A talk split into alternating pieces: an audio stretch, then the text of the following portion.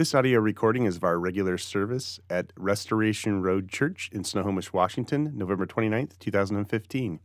More information can be found at restorationroadchurch.com. Well, if you open your Bibles to Genesis chapter 2, this is going to be the last sermon, I promise, in this chapter, and then we will go flying through Genesis 3 through 11 over 8 weeks or so. We're going to begin in Genesis 2, verse 24. I'm just going to read a couple verses, and we're going to spend our time there. And maybe an interesting sermon for Thanksgiving weekend, but that's the way we roll. Wherever we hit. And so this is where we're at. Verse 24 of Genesis 2 says this: Therefore, a man shall leave his father and his mother and hold fast to his wife, and they shall become one flesh. And the man and his wife were both naked and were not ashamed. This is God's word. And we have been spending our time in Genesis 1 and 2 because these are the only two chapters in the Bible, minus perhaps the last chapter in the Bible, where we see a world that is free of sin.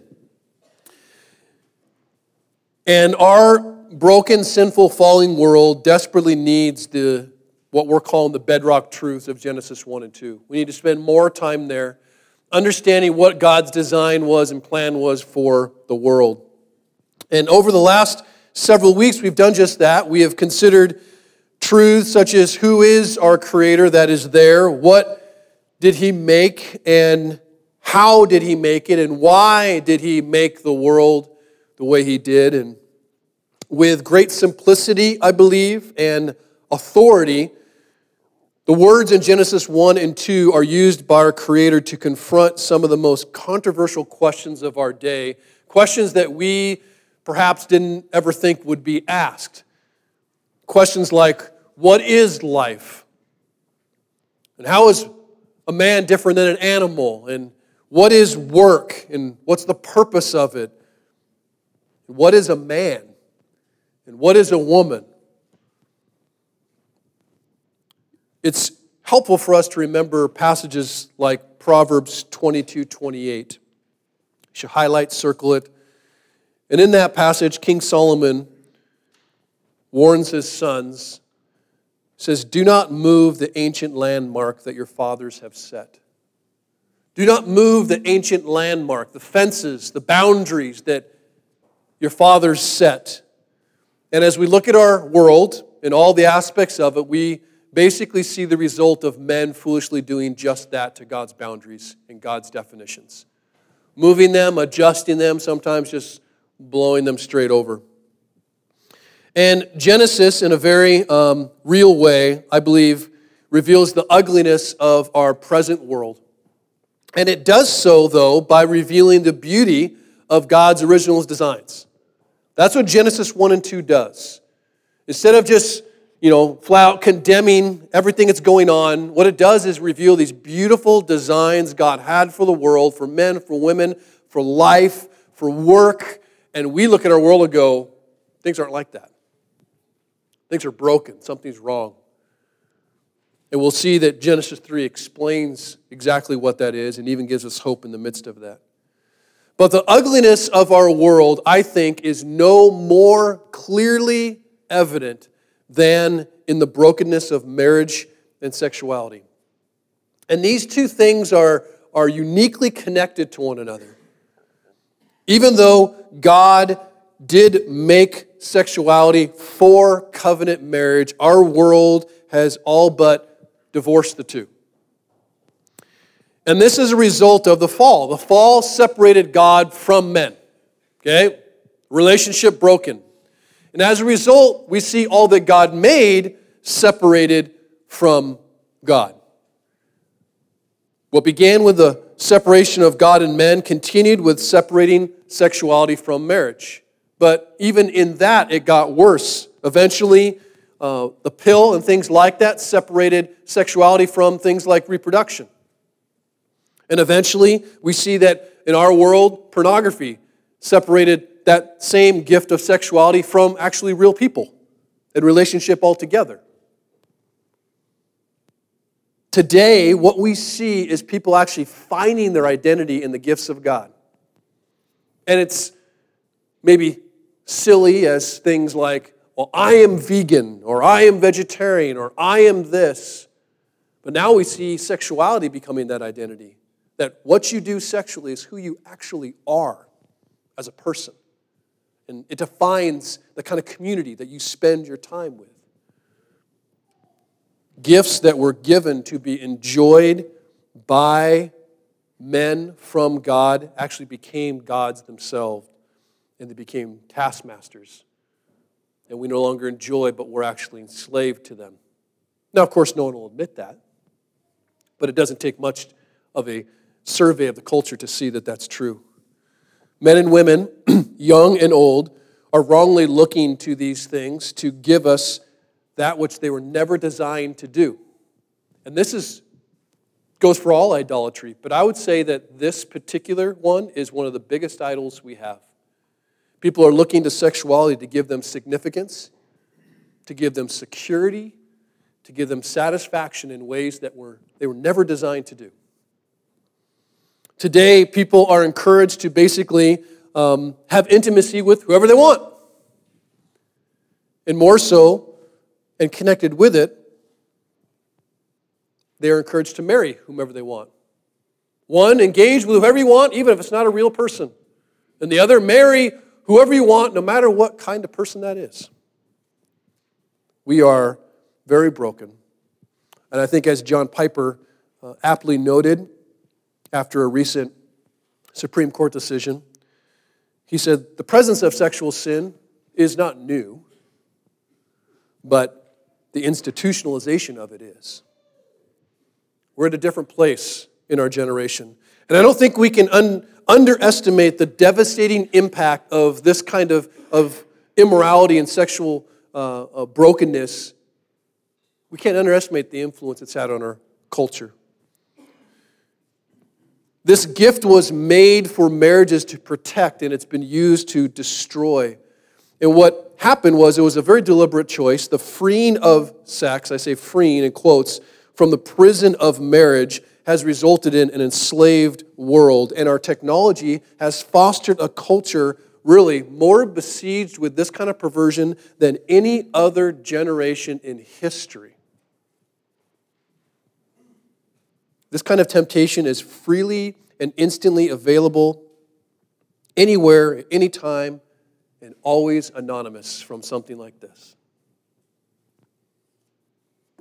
This has access to more perversion than was probably ever available 50 years ago. That's scary. And if we think that's not having an effect on our world, and particularly our marriages, you're kidding yourself. Even if you're not personally involved in it, someone you know is, and it's affecting you. It affects our clothing. It affects our schools. It affects our television, films, music, media, even our coffee. I mean, that's how crazy it is. This kind of sin has bled into our coffee. And we kind of go, that, if it wasn't so sad, we would just say, that's just weird.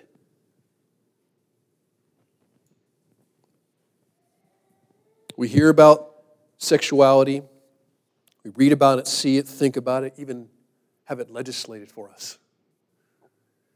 And without doubt, you or someone you know has been affected or will be affected by what we're going to call the worship of this gift. Peter Kreeft, who's a Catholic apologist, said it this way: sex is the effective religion of our culture. It is the effective religion of our culture. And this kind of worship is more than just kind of disturbing. It's more than just like, that makes me uncomfortable. But we have to understand what is really at stake here. And this is so important for the church because we almost like want to distance ourselves from it and go, well, that's no big deal. What people want to do in their private, like whatever, I don't care. Like, we understand what's at stake here. What's really being challenged here is the authority of God's word to define what is right and what is wrong in the world. And the beauty of Genesis, I think more than many books in the Bible, if not all of them. Equip us with some really bedrock, solid truths about who God is and what He created and how it's supposed to function so that we can stand in order to do two things, love God and love people.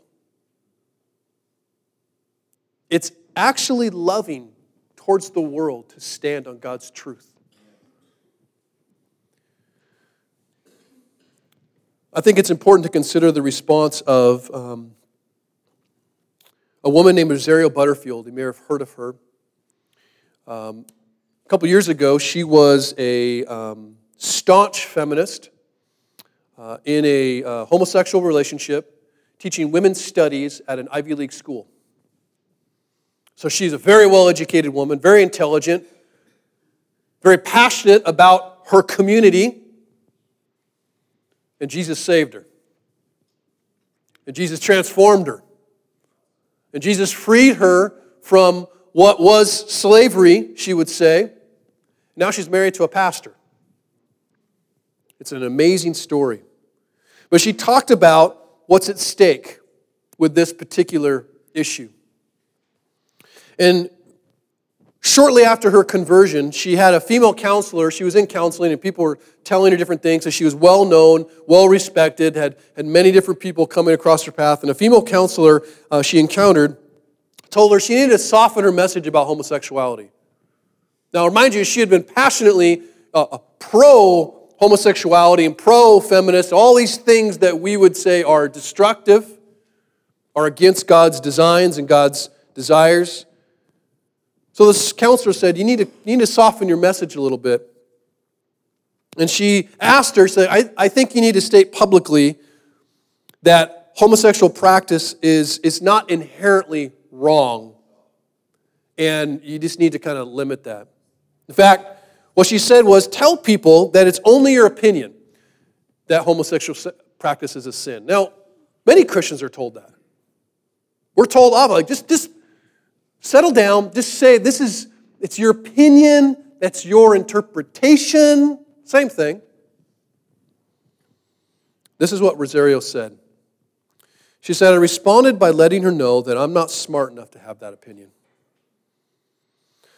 That the position she holds is the inspired, or comes from the inspired and inerrant Word of God that upholds it.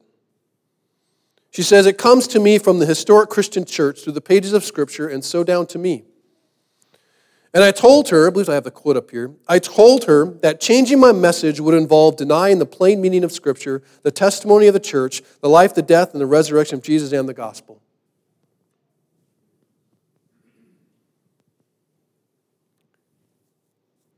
Now, to the postmodern mind, which is the mind that basically says all truth is relative and changes with culture and opinion. She said to the postmodern mind, her request from this counselor seems reasonable enough. Just own the position as yours, your personal point of view. That's the postmodern mind. It's not true. It's true for you, but not true for me. But she said, claiming something that is a universal truth to be a mere matter of personal preference is a lie by omission. She said, this is the Bible's message, and apart from Christ, I am more condemned by it than the woman who made this request. What's at stake is the authority of God's word, the plain, simple reading of God's word. And the truth is this, anyone and everyone can read Genesis 1 and 2 and come away with the exact same conclusions, they just don't like them. And we have to be, I believe, in order to love God and love people, willing to stand, especially when it's uncomfortable. To say that sexuality and marriage are meant to be together, just as God and men are meant to be together. Now, the question, though, that we have to ask is, did God really say that sex outside of marriage, particularly the marriage covenant between a man and a woman, is sinful? Did He really ever say that? Which, interestingly enough, sounds just like Satan's question in Genesis chapter 3. When he comes to this temptation, did God really say? That's where it begins, and we'll explore that next week in Genesis 3. But our understanding of sexuality begins with Genesis 2:24 that says, therefore a man shall leave his father and his mother and hold fast to his wife, and they shall become one flesh. Doesn't start in Leviticus. Doesn't start in the letter to the Ephesians. It starts in Genesis chapter 2. The Bible teaches that a marriage is a covenant relationship between a man and a woman designed and purposed by God, as all creation is, to glorify Him and to display in the most unique way His relationship with His people. It's not accidental that God uses marriage language to describe most often His relationship to His people and describe their sin in immorality kinds of ways, adultery. There's something more going on. Marriage isn't just marriage. Sexuality isn't just sexuality. Marriage has very specific characteristics, and they all come from Genesis chapters 1 and 2. To start off with, marriage must be seen as complementarian or complement. What does that mean? And this sets it up for what God's designs are. He established a design for marriage in Genesis, which we began in Genesis chapter 1. It said, let us make man in our image and in our likeness. That's where it begins. And then it goes into Genesis 2 as he's made Adam, and he says, let me make a helper that is suitable for him, or a complement to him. And then we see God creates, and the relationship that he draws up between these two created beings is a relationship between a man and a woman. And these two, according to Genesis 24, would become one flesh after leaving mom and dad's house. What follows is that God designed marriage, this complementary relationship of a man and woman coming about, to teach us about Himself, to be a display of His image, not just to make us complete. In the creation of the woman to help or complement the man, we see God providing this perfect complement of two people existing in unity. And this two people existing in unity is supposed to be both spiritual and emotional things, but it's also most tangibly seen physically. Makes sense. A man and woman come together in a way that only a man and woman can. And this is supposed to, in a spiritual sense, mirror the relationship of the persons of the Trinity. God the Father, God the Son, and God the Holy Spirit. This collective unity. Marriage is intended to teach us about the very nature of God. And it is presented as this earthly picture of who God is. And here's what you need to understand about all the attempts to redefine marriage. What really is at stake here? What's really going on? It's not about rights. It's not about happiness and freedoms. What it's really about is an attempt to redefine who God is and to remake Him into the image of sinful men. Because if marriage is about God, if marriage is to display who God is and give us a picture in a very real way of the Trinity, changing that is, in a very tangible way, an effort to try and change God because I don't like Him or His designs. Marriage is complement, but it's not all it is. Marriage was intended to be this co-working unit. After the creation of man and woman, and we see in Genesis chapter 1, and we see it again in Genesis chapter 2, and we'll see it again when Noah comes out of the ark, they were given a mission. They were given this cultural mandate to be fruitful and multiply and subdue the earth. See, marriage was not just a definition. It had a mission. It had something to do.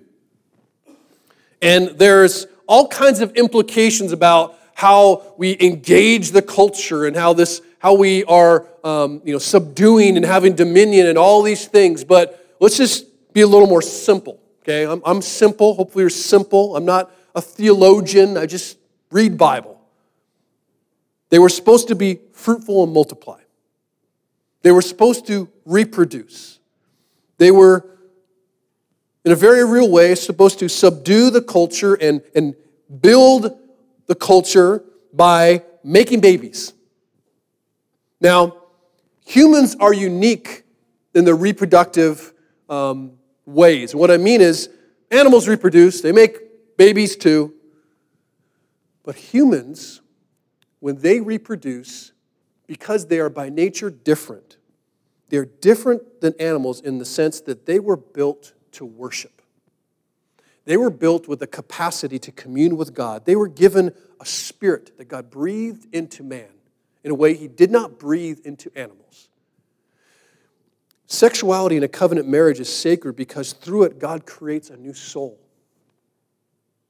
And so when we talk about sexuality, it's not just for the purposes of building a bigger population.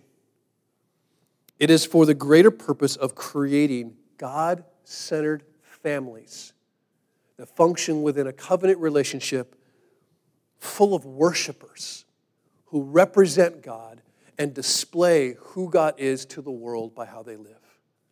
That's the point.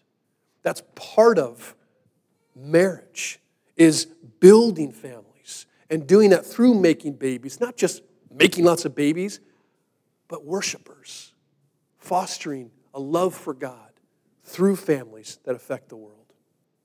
We always talk about with our pastors, as we bring them in eldership, the most important thing they can do is be godly husbands and dads. That's number one. As much as everyone's like, what's my mission from God? What's my call? Like, you know what? Start being a godly man. Be a godly husband. Be a godly dad. That will impact the world in a great way. That is a great work. That is a great mission. And then maybe God will call you to do something else. But that's not greater than being the godly man and husband and father, or godly woman, wife and mother that he has called you to be, that you know he's called you to be. That has an effect. Lastly, the third thing that marriage is, we see in Genesis, is that it's covenant, and probably most importantly. See, God wants us to experience closeness with people. I know that's a surprise for people who are antisocial, like me a little bit, like just leave me alone, I like to be by myself. But God said it's not good to be alone. And he wants us to be close with people. He wants us to be, to know people, to be known. But God intended for individuals to experience a unique level of oneness with one other person. Now, not everyone will experience this. I believe most people will. There's a gift of singleness. I call it a gift, although many might not see it as a gift. But there's a unique level of oneness that God designed for one person to experience with another, and that was your spouse. And in a covenant relationship where you make promises before the Lord, you become identified with another individual in a way that is supernatural. The Bible says the two become one flesh. Now, certainly we could look at that in a physical way and make sense sexually, but it's more than that. It's becoming one with someone in a way that's intimate and powerful. The marriage relationship was designed by God to be that place where you are most intimately known. You are most intimately and deeply valued. You are most appreciated for who you are, including the dirt, including the good that's awesome, the bad that's not, and the ugly that comes at times of circumstances. But in that relationship, you go, I love you, you're ugly, bad, whatever, but I'm not going to reject you because we're one. And to reject you is to reject myself. That's beautiful. And that's not possible outside covenant marriage. See, the intimacy of covenant marriage is like that by nature because it is supposed to mirror and would mirror the intimacy that Jesus has with us through the gospel. That Jesus looks at us and goes, man, I see some good stuff, but I see a lot of bad. I see a lot of dirt, nasty, stinky. Come here. And he loves us. He He loves us when he knows that stuff. Marriage is supposed to show that, be a picture of that. And for those who are single and you think, well, this doesn't apply to me, if those who are married in here would live godly marriages like that, you would see the gospel preached to you constantly all the time.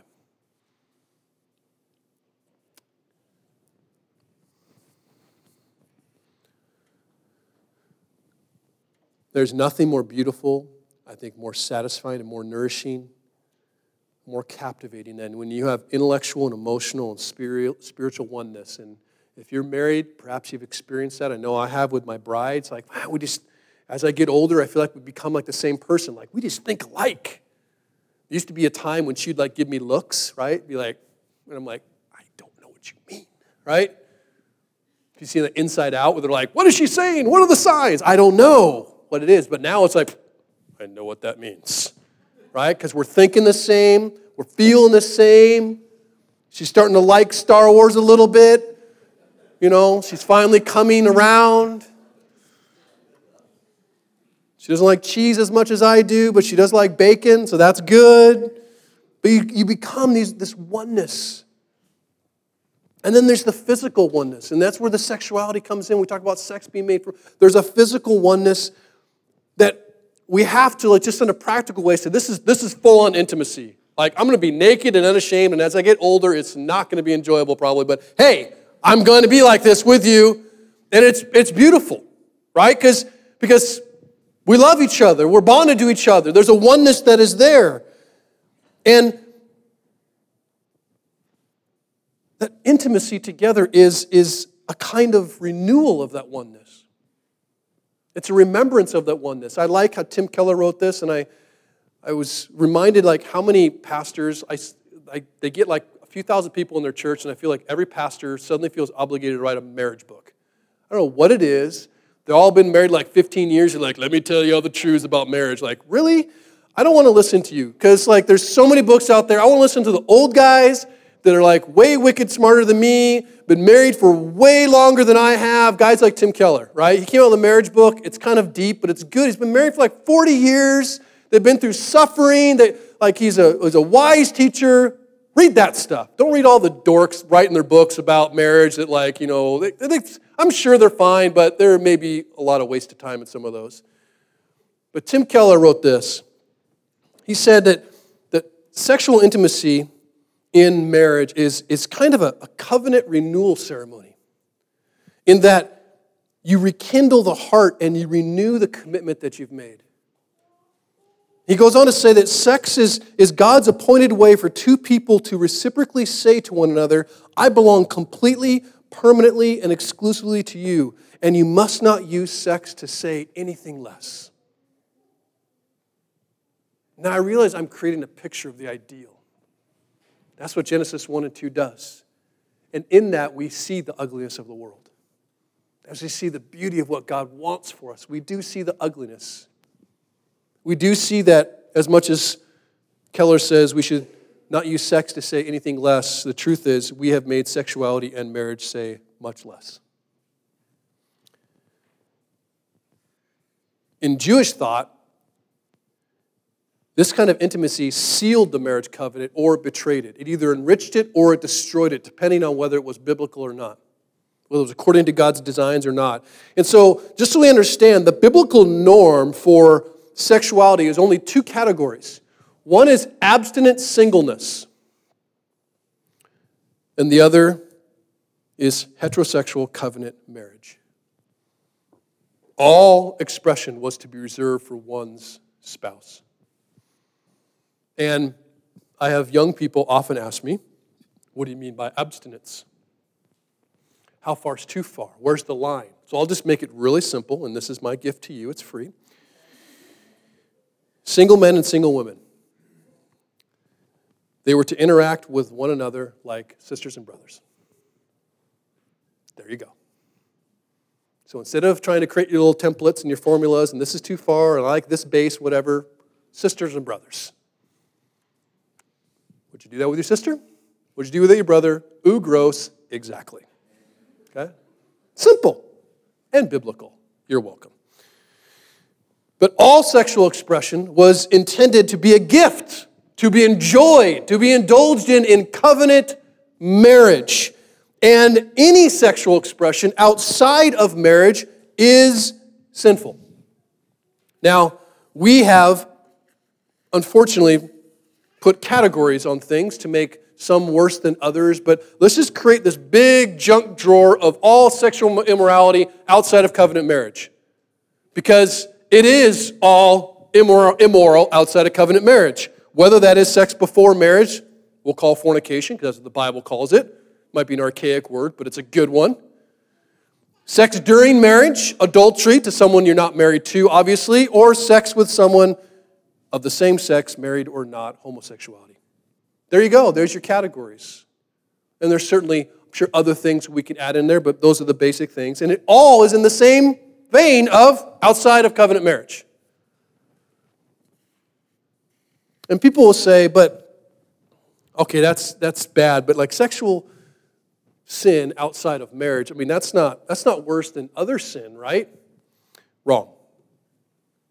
And I know people are like, oh, because I know what's in your mind. You're thinking like, sin is sin, right? No.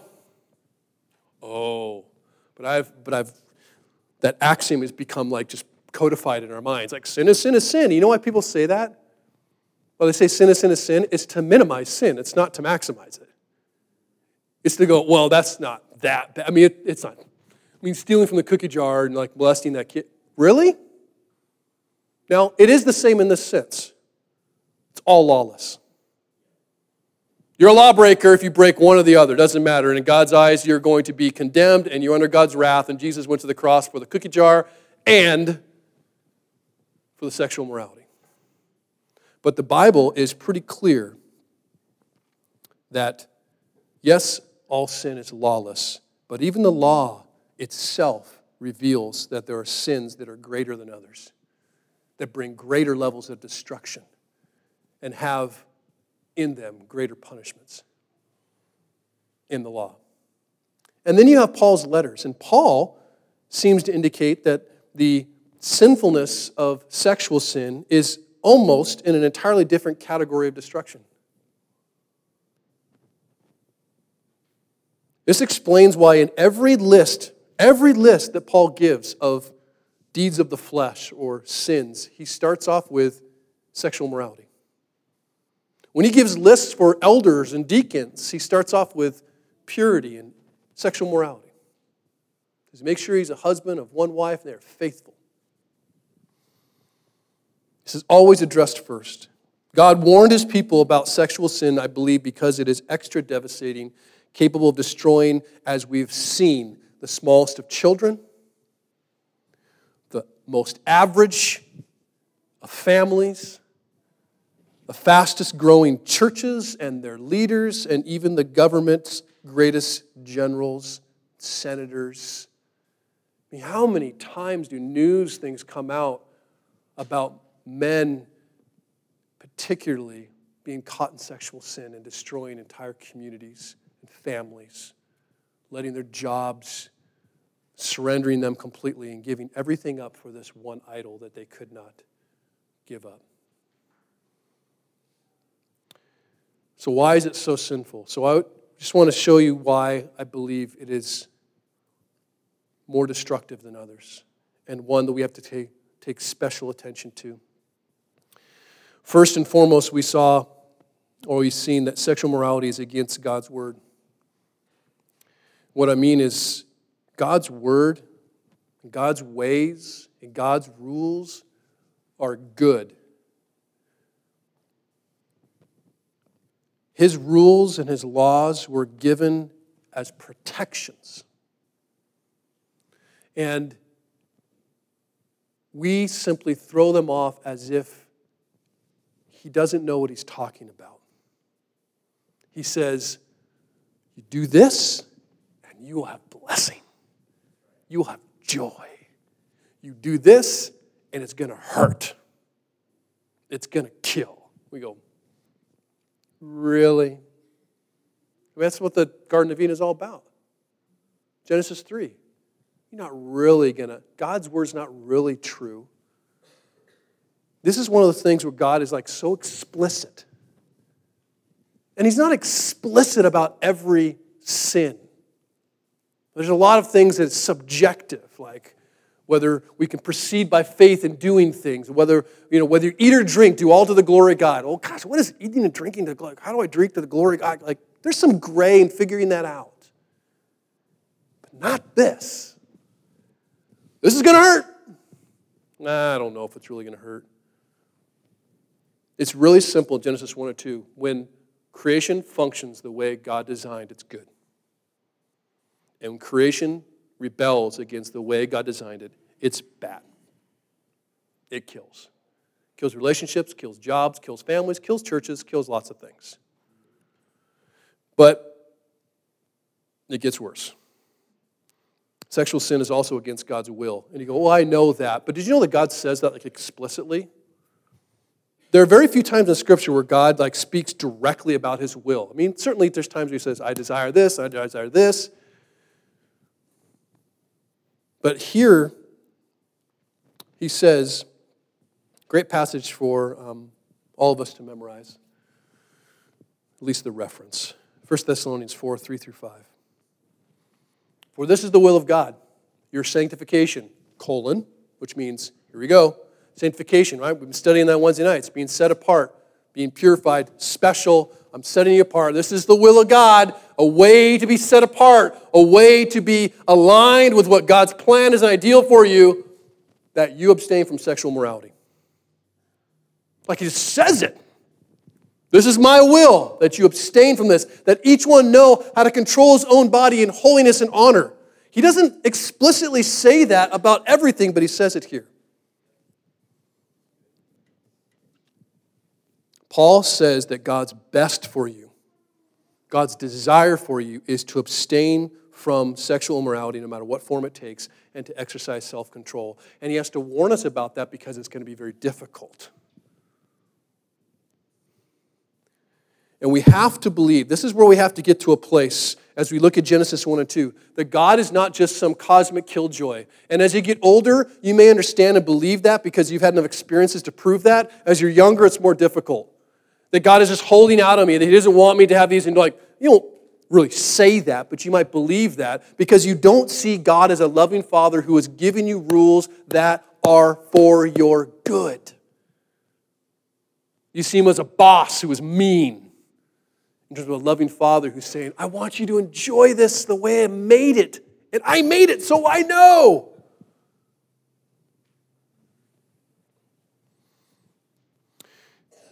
Thirdly, sexual morality is actually against God's people. And for those who've experienced this kind of hurt, this is not a surprise to you. For those who have inflicted this kind of hurt, and you think, oh, inflicted?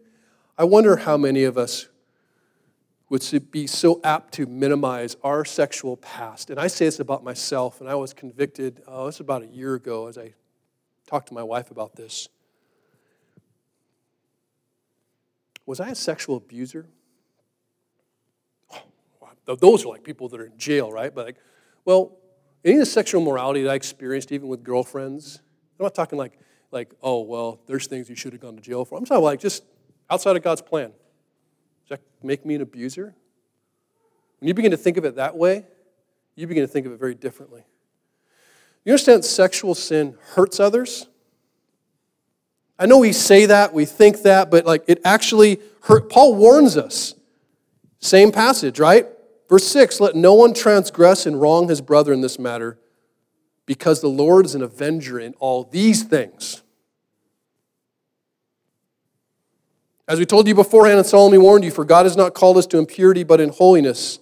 See, here's what sexual sin does. It creates relationships based off wrong things, and even marriages are like this.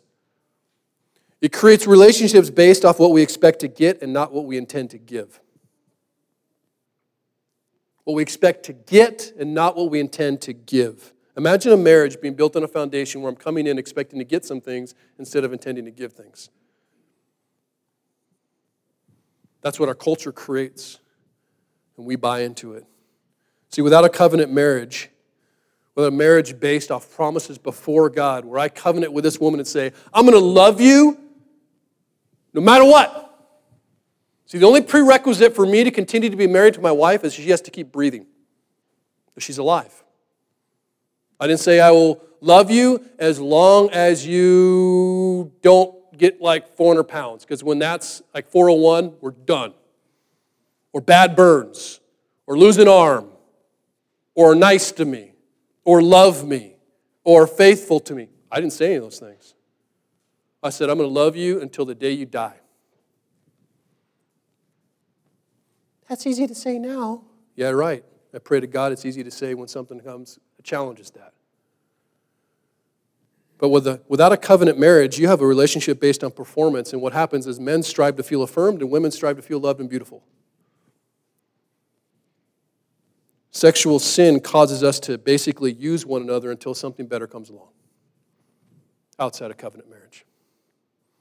It causes us to hide from one another, causes us to abuse one another, because this kind of sin preaches the anti-gospel. What's the anti-gospel? The anti-Christ gospel set against the Christ gospel is this.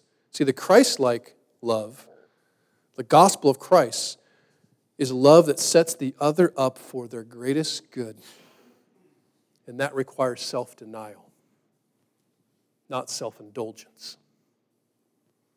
In other words, as much as all these youngsters and old people, because I've rebuked 60-year-old single men for indulging in sexual morality. It is not loving. I don't care what you say. I love this person, blah, blah, blah, blah. It is never, ever, ever, ever loving to lead someone into sin. Ever. I don't care what you feel. I don't care what you think. It is never loving to lead someone into sin. And that's the greatest condemnation on men, especially young men. But older men, we have a responsibility to teach that very thing. The most loving thing is to live like Christ and set someone up, especially that person we're in a relationship with, up for their greatest good, which is going to require self-denial. Then you know it's Christ-like love. Last couple, sexual morality, in terms of why is it so sinful? It's against God's person, particularly the self. In 1 Corinthians 6:18, Paul says something really interesting. Flee from sexual morality. Every other sin, which in the Greek is every other sin. I'm not a Greek expert, but I'm just going to go with the English here. Every other sin, so anything else a person commits is outside the body, but the sexual immoral person sins against his own body. It's a different kind of sin. It's not more lawless, but it's more destructive. It's difficult to know exactly what Paul means, but it's clear that it's different.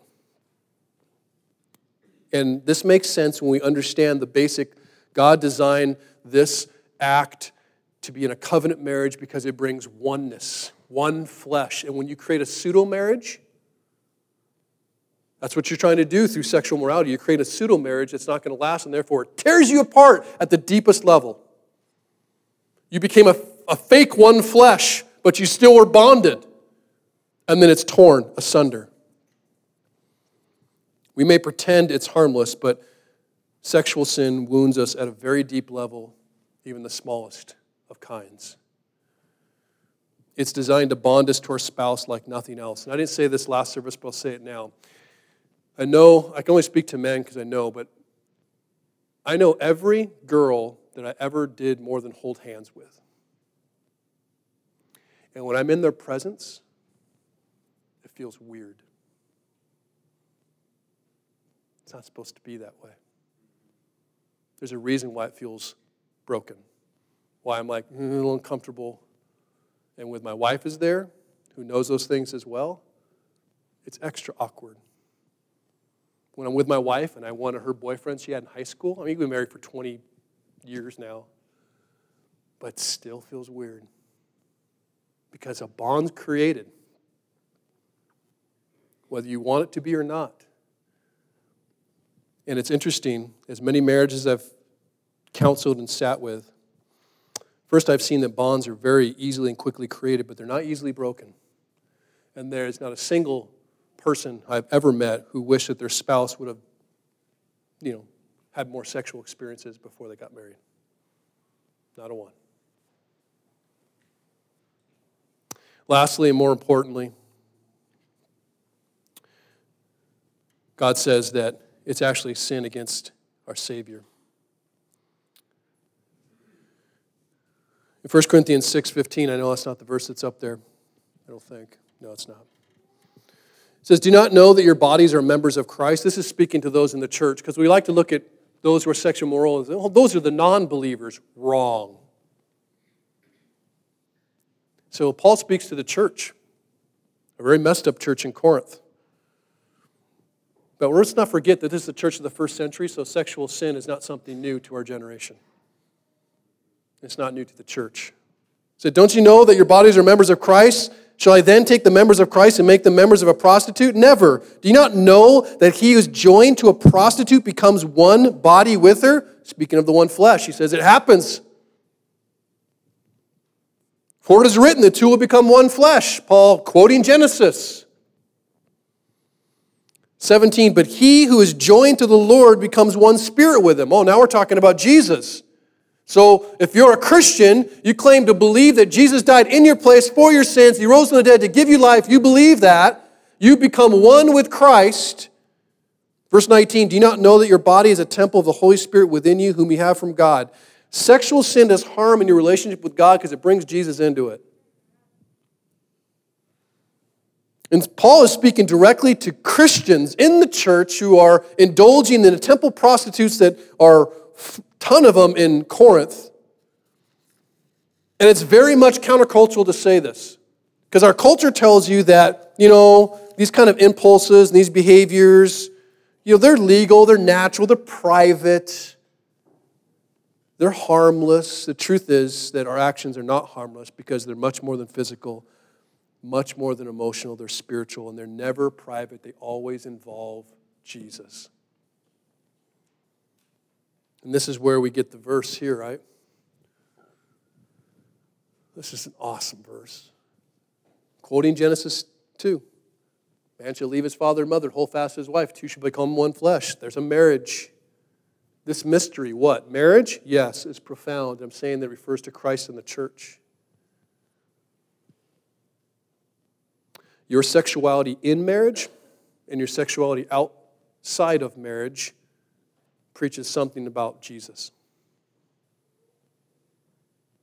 And some of us are preaching awesome sermons and some of us are preaching lies. That's what it comes down to.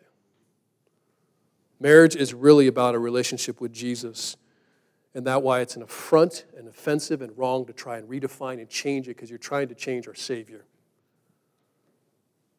A Savior who says, I have the right to lead your life because it's mine and I bought it. There is hope, though, in all of this, and here's the hope. As dark as it is, as broken as it is, in that brokenness we see some hope. G.K. Chesterton, who's a great apologist and writer, said, everyone who knocks on the door of a brothel is looking for God. Everyone who indulges in sexual immorality is looking for God, is looking for the significance that only God can bring, the acceptance that only God can bring, the security that only God can bring, the satisfaction that only God can bring. It should be no surprise to us that our culture, in trying to redefine marriage, uses the perversion of sexuality to do so. The abuse of sexuality and the rebellion against biblical marriage is the boldest act of man's rebellion, but it's the loudest cry for a Savior there is. So we have hope, and we have understanding for how we are to combat this. And as much as it's important to have filters and to fight temptation, in truth, it's not an external problem. It's an internal one. And I have listened to a couple things from that woman I quoted, Rosario Butterfield, and she reminded me of something that was very important, something we should never forget. And she said it this way, and I'll just kind of paraphrase what she said. She says, don't forget that the worst sin in someone's life is never, ever sexual morality. The worst sin in their life is never fornication. It's never adultery. It's never homosexuality. The worst sin in anyone's life is always unbelief. It's unbelief. For those who have given themselves over to this God, their problem is not they don't have enough filters, or they have too much access, or they are just flawed. Like, the problem is at a heart level that they are not trusting in Jesus Christ as the Creator, as Lord and Savior. And yes, we must warn people about sexual morality and running from it, because in truth, I think it is very much running after us. But the separation of sexuality from marriage is not an external problem, it's an internal one. And our bad hearts have become separated from a good God. And that's made everything bad. And the solution is to trust Jesus, who says in the book of Revelation 21:5, I've come to make all things new. I've come to restore all things. The culture is going to argue and tell us that it's your body, it's your life, you're free to do what you want when you want to. But the cross shows us the very opposite. Even though the culture will say, hey, indulge in your freedom, that's where joy is, the cross tells us that joy comes from actually giving up that kind of freedom in order to enjoy the fullness of God. We're not giving up freedom to enjoy less. We're laying down freedoms as Christ laid down so many to experience the joy and the fullness that God has for us. Jesus shows us that true love is about selfless giving and not selfish taking. And he allowed on the cross men to take life from his body so that we would give him our lives through our bodies. Romans 12:1 tells us that our worship is being living sacrifices, that by what we do, all that we do, we honor God. Our job is to call people to Christ, to give them a picture of hope and joy and forgiveness and promise of restoration. And it's for us to confess our own sin and all of us to present our bodies to its owner. 1 Corinthians 6:20, you are not your own. You were bought with a price, so glorify God in your body. Don't settle for the culture's perverted, broken, unfulfilling version of sex and marriage. It falls well short of what God wants for his children. And don't do this. Don't allow your sinful mistakes, our sinful mistakes, or the sinful abuses of someone against you, which those are very real and very present here. Do not allow sin to govern how you view God's gifts of sexuality and marriage. Live in the cleansing and the forgiveness of the cross and the newness of life in the resurrection. When you entrust yourself to Jesus, he makes all things new. And it's never, ever, ever too late to return to your owner who shed his blood to remove the guilt of your sin and to cleanse you of the shame of what has been done to you.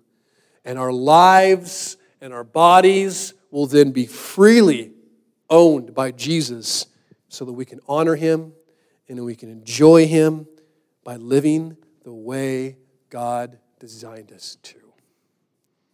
My prayer is that as you come to the table, for those who have said, Jesus died in my place. Jesus died for the sins I've committed, and he died to remove the shame of the sins that have been committed against me. And he rose from the dead to give me new life. I pray that you will come to the table and you will confess that and you will believe that. There are many in here that have experienced their own selfish decisions and decisions that have made against them. I pray you will experience the new life that Jesus can give you.